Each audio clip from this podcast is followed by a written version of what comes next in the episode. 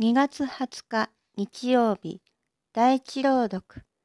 サムエル記上26章2、7から9、12から13、22から23節。サムエル記。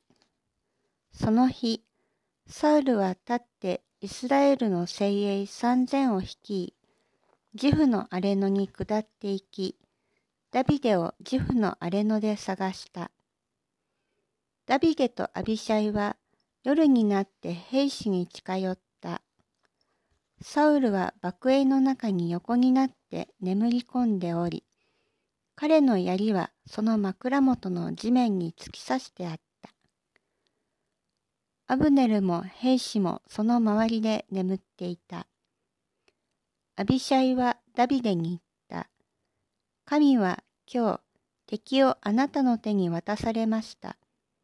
さあ、私に槍の一突きで彼を刺し殺させてください。一度で仕留めます。ダビデはアビシャイに言った。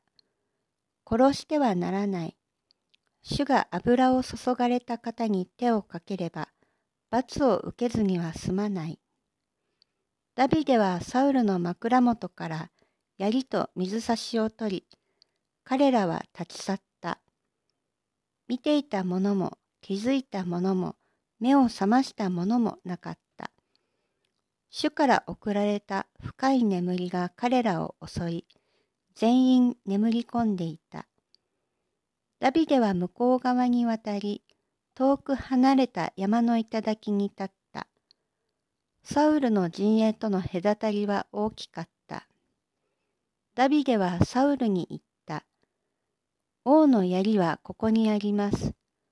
従者を一人よこし、これを運ばせてください。主はおのおのにその正しい行いと忠実さに従って報いてくださいます。今日、主は私の手にあなたを渡されましたが、主が油を注がれた方に手をかけることを私は望みませんでした。2月20日日曜日第二朗読。コリントの信徒への手紙1、15章45から49節。使徒パウロのコリントの教会への手紙。皆さん、最初の人アダムは命のある生き物となったと書いてありますが、最後のアダムは命を与える霊となったのです。最初に霊の体があったのではありません。自然の命の体があり、ついで霊の体があるのです。最初の人は土ででき、地に属するものであり、第二の人は天に属するものです。